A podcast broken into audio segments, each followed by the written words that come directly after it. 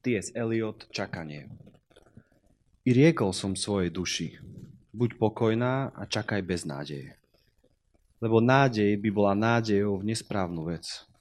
Čakaj bez lásky, lebo láska by bola láskou k nesprávnej veci.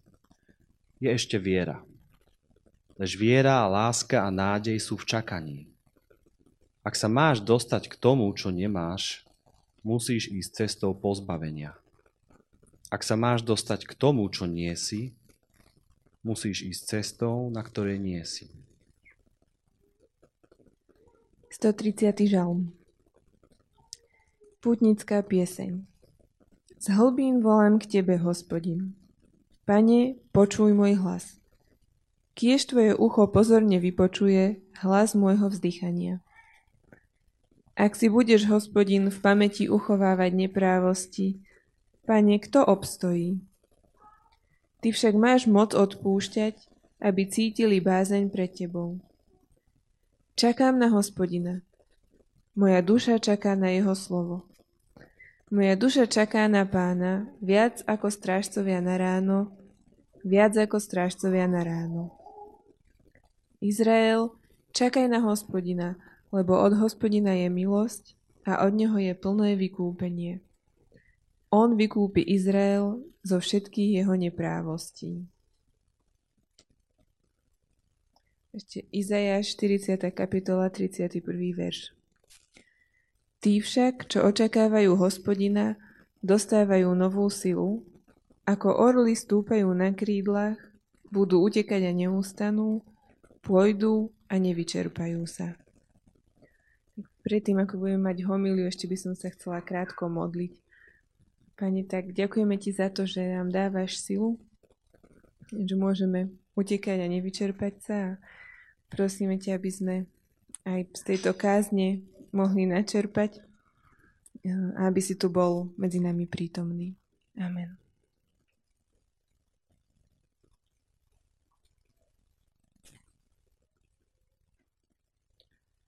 Tak dve časti bude mať celý môj výstup tá prvá časť, ktorá sa dá zrušiť, vystrihnúť, ja ju oddelím, potom tá ďalšia bude sa venovať konkrétnej téme.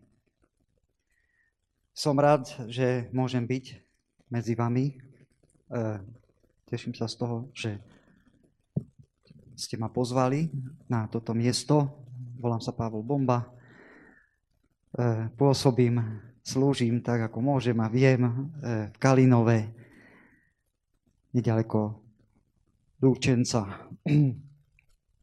Takže prinášam vám aj pozdrav všetkým od mojej manželky, céry, syn nie je doma, aj od väčšiny uh, účastníkov nášho spoločenstva. Všetkých vás pozdravujú. uh,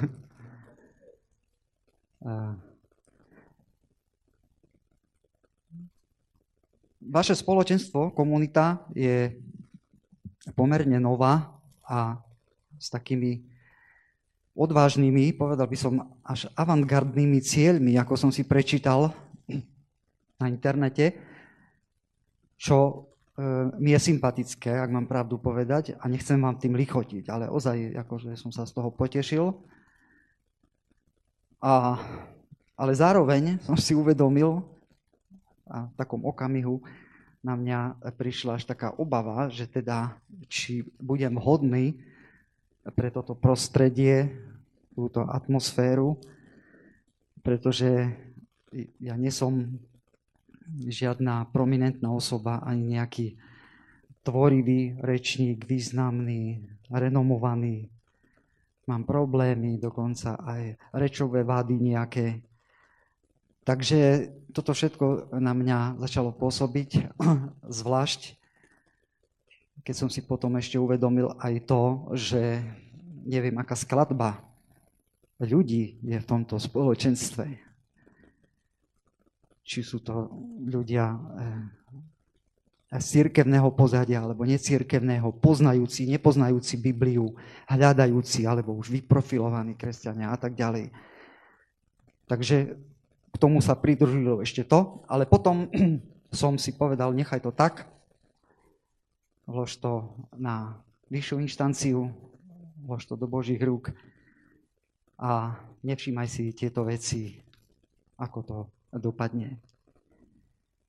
Takže som rád, že som tu medzi vami a toľko som chcel povedať tej úvodnej časti. Chcem sa dnes venovať téme očakávanie alebo čakanie v živote viery. Ak cítite tam nejaký rozdiel medzi pojmami očakávanie, čakanie, tak osobne si myslím, že nie je tam nejaký veľký, ale tie nuancy rozdielové e, vyniknú z kontextu vždy.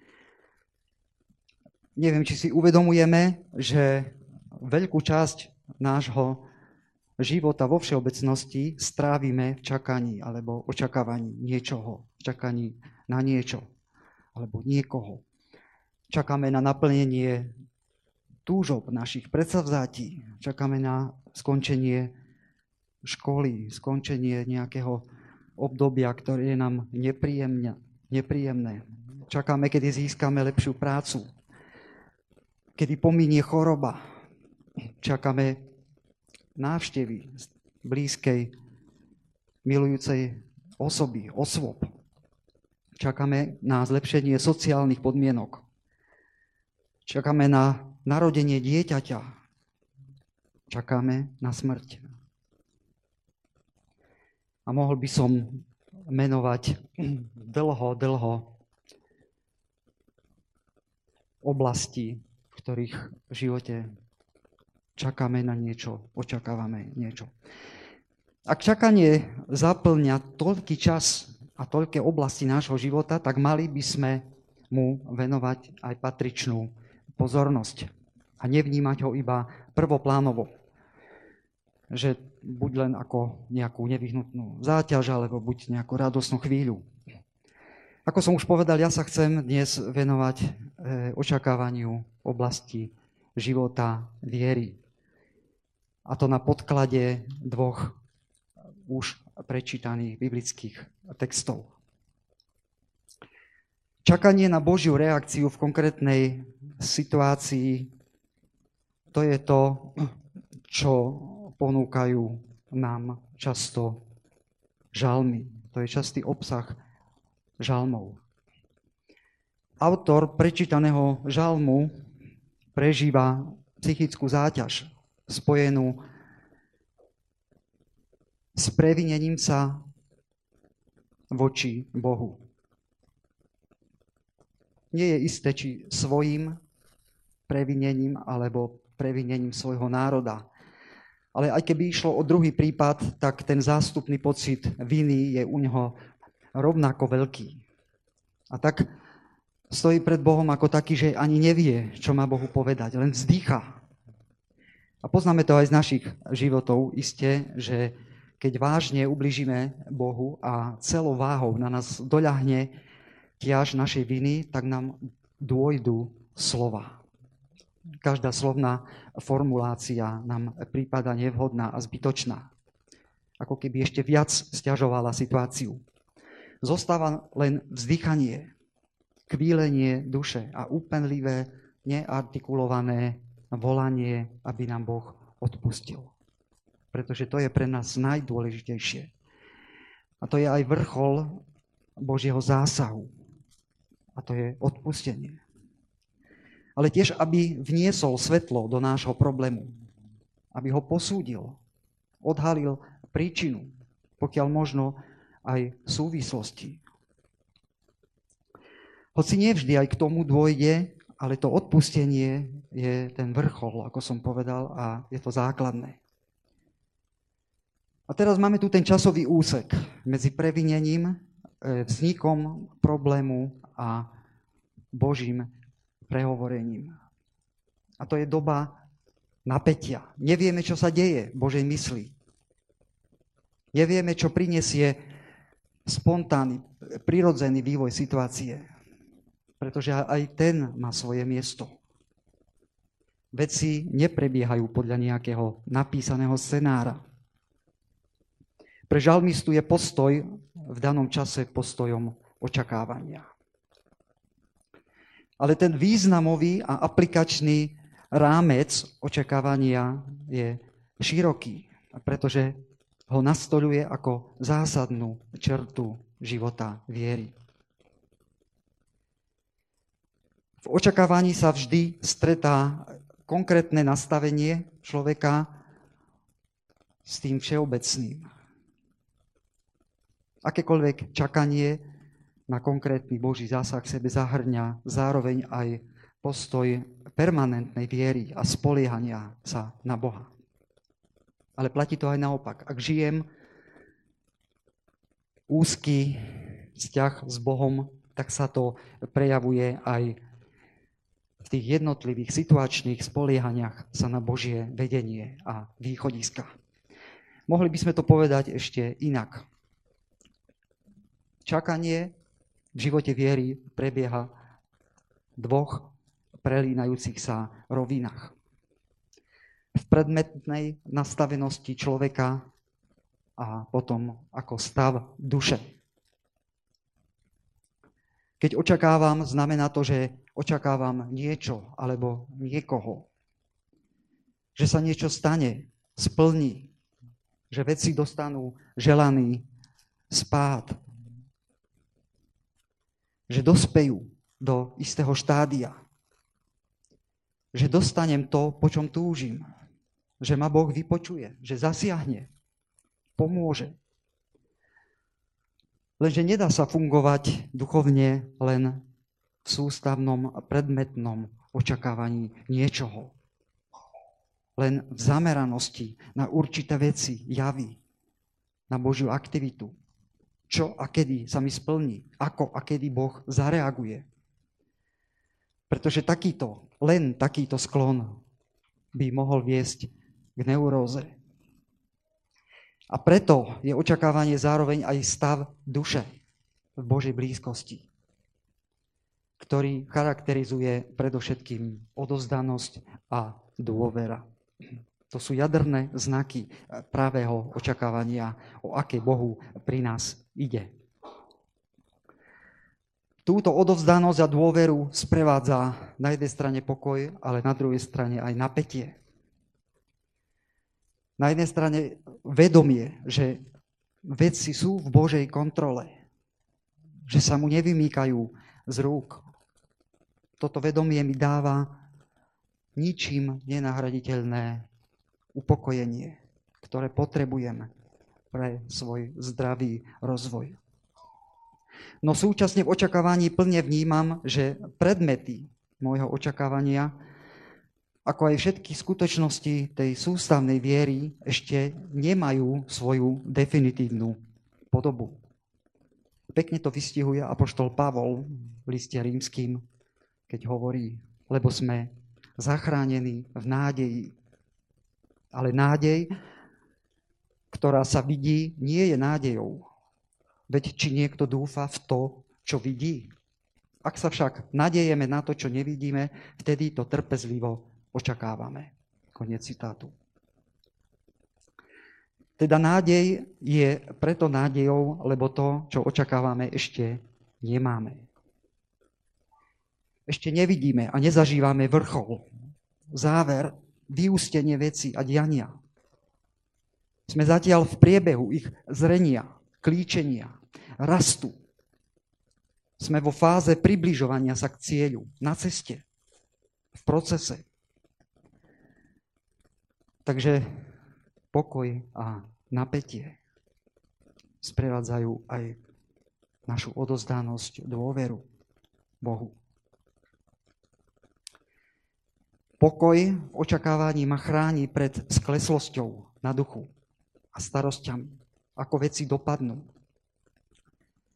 Napätie v očakávaní ma zase chráni pred všetečnosťou viery, pred urýchľovaním Božieho konania a pred násilným dosahovaním pokoja.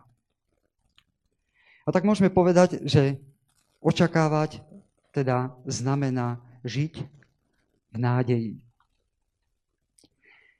A to znamená žiť v podmienkach brániacich, znemožňujúcich a často aj znevýhodňujúcich Pretože ešte nie sme tam, kde by sme chceli byť. Ešte nie je to, čo má byť. Situačne aj bytostne sme držaní v dočasnosti, v provizóriu, v terajšku. Ale práve preto má naše čakanie zmysel, lebo je nesené nádejou. Presvedčením, že sa dočkáme. Biblia nám vydáva svedectvo o viacerých ľuďoch, ktorí žili v takom príkladnom očakávaní. Ak mám spomenúť iba niektorých, tak napríklad Simeon, prorokyňa Anna, Jozef z Arimatie. Konec koncov všetci Izraeliti napeto očakávali mesiášsky vek, aj keď mu veľmi skreslenie rozumeli. Ale títo, ktorí som menoval, aj im podobní, sa podstatne líšili od drvivej väčšiny svojich súkmeňovcov. A to tým, že boli vnútorne podaní Bohu a rešpektovali jeho riadenie dejín, čo vonkoncom neplatilo o ostatných. Títo menovaní niekoľko ľudí Božieho ľudu neočakávali výmenu rímskej vlády za izraelskú. Nečakali porážku pohanských okupantov a nastolenie židovského poriadku pre svet. Ale oni očakávali to, že Pán Boh poteší Izrael, Boží ľud. Že vleje do ich srdca pravú lásku, obnovu, duchovný zápal a radosť. Teda to, čo tak preveľmi chýbalo tej väčšine. A čo darmo hľadali v iných veciach, v inom nastavení. A tomu zodpovedal aj život týchto pár jedincov. Prevažnú časť strávili na modlitbách, pôstoch, v pokornom posudzovaní vývoja, ako sa veci diali, sledovali citlivo dianie vo svojom ľude, v politike, v štáte. Pre žalmistu aj týchto menovaných bolo príznačné, že očakávali nie na ľudský zásah, ale na Boží zásah do dejín a do ich osobného života. Očakávali na jeho slovo, Božie slovo, na jeho milosrdenstvo. A preto sa aj dočkali predmetu svojho očakávania. Hoci nie v konečnej podobe, ale aspoň v tej priebežnej. Pán Boh im v čiastočnom naplnení ich túžob potvrdzoval, že je verný a že poslušnému zjavuje svoje úmysly. A dáva mu už v časnosti zakúšať z toho, čo pre neho pripravuje na väčšnosti, aby posilnil jeho vieru. Práve očakávanie je vždy je pokorné, je nevšetečné. Ale to neznamená, že je ľahostajné. Je naliehavé. Je to taká žhavá túž, túžba, vyjadrená tou hyperbolou, ktorú sme počuli.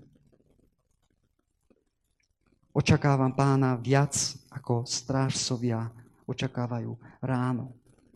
Kto bol na základnej vojenskej službe a bol niekedy stráži, tak vie, čo to je, keď strážite v noci s nabitým samopalom dôležitý objekt a prichádza jedna hodina v noci, druhá, tretia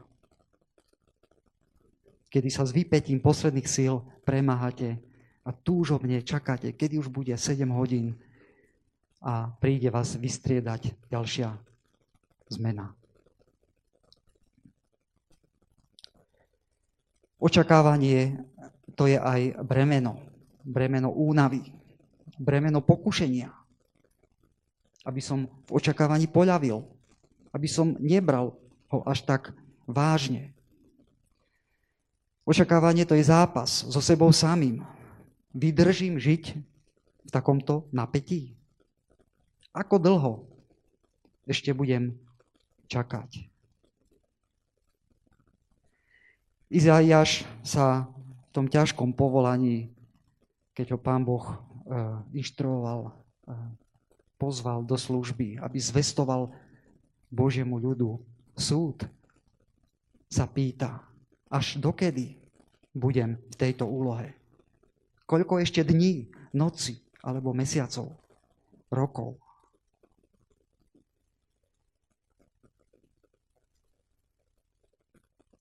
na ľudí, ktorí sú viac vnímaví na Božie dianie v dejinách a ktorí citlivejšie posudzujú a vyhodnocujú vývoj a javy duchovného života, sa zvykne církvi hľadieť ako na zvláštnych, ako na vybočujúcich zo štandardu. Ale jedno si treba uvedomiť, že všetci e, veľkí kresťania, veľkí boží ľudia v tom kladnom zmysle veľký. Očakávali vo svojom živote Boží zásah. Nevypočítavali časy, kedy pán príde. Nelamentovali nad tým, že sa nedodržiava taký a onaký poriadok. Že náboženskí predstavitelia nepožívajú patričnú úctu. A že ovečky už voči ním neprechovávajú takú lojalitu ako kedysi. Nevňukali z toho, že veriaci prestali prijímať storočné, nútené a frázovité výklady Biblie. A tak ďalej, a tak ďalej. Títo ľudia len v nádeji čakali, že Boh nejakým spôsobom pre dobro veci prelomí všetnosť. To je to dôležité. Že Pán Boh vstúpi a prelomí všetnosť, ktorú si človek často buduje ako ochranu pred živým Božím vedením. Očakávali, že zasiahne do ich života, do života ich blížnych, do osobných i verejných udalostí. Že prehovorí svojim slovom, svojou pravdou, láskou, súcitom, porozumením, milosrdenstvom. Že vstúpi do ich súkromného života, aby urobil niečo dobré a dokonca aj z toho, čo dotyčný pokazil. Áno, aj očakávanie tohto druhu je legitímne. Nie je v tom nič rozporuplné pretože Pán Boh nás prijíma v autentickosti bytia. Nielen v prejavoch návonok, v tom, čo ukazujeme, čo rozprávame, čo predstierame sebe a druhým, ale aj v tom, čím sme tam dole. V najspodnejších hlbinách svojej mysle, citov, svedomia, vo svojich snoch, ale aj dezilúziách, úzkostiach, bolestiach, vo svojom hriechu v tých najspodnejších prúdoch života. Sila a tajomstvo očakávania spočívajú práve v odvahe pripustiť, že Boh môže a chce aj do biedy a krachu života priniesť svetlo, riešenie, budúcnosť. Že aj do pochovaných nádejí a bezvýchodiskových situácií môže vliať puls nového života. Radosť a dať zmysluplný dnešok.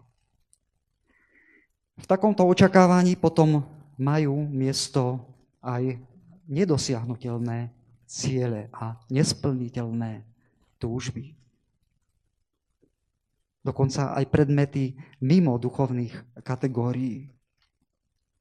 Túžby nášho srdca, v tých prírodzených citových polohách, spadajúce do výsosne privátnych oblastí. Aj na tieto oblasti sa vzťahuje žalmistová skúsenosť. Že kto túžobne volá na hospodina, on sa k nemu skloní a prizná. Nech teda aj naše očakávanie na pána charakterizuje všetko to, čo ho robí pravým. Pokora, tichosť, naliehavosť, žávosť, odozdanosť, dôvera, autentickosť človečenstva.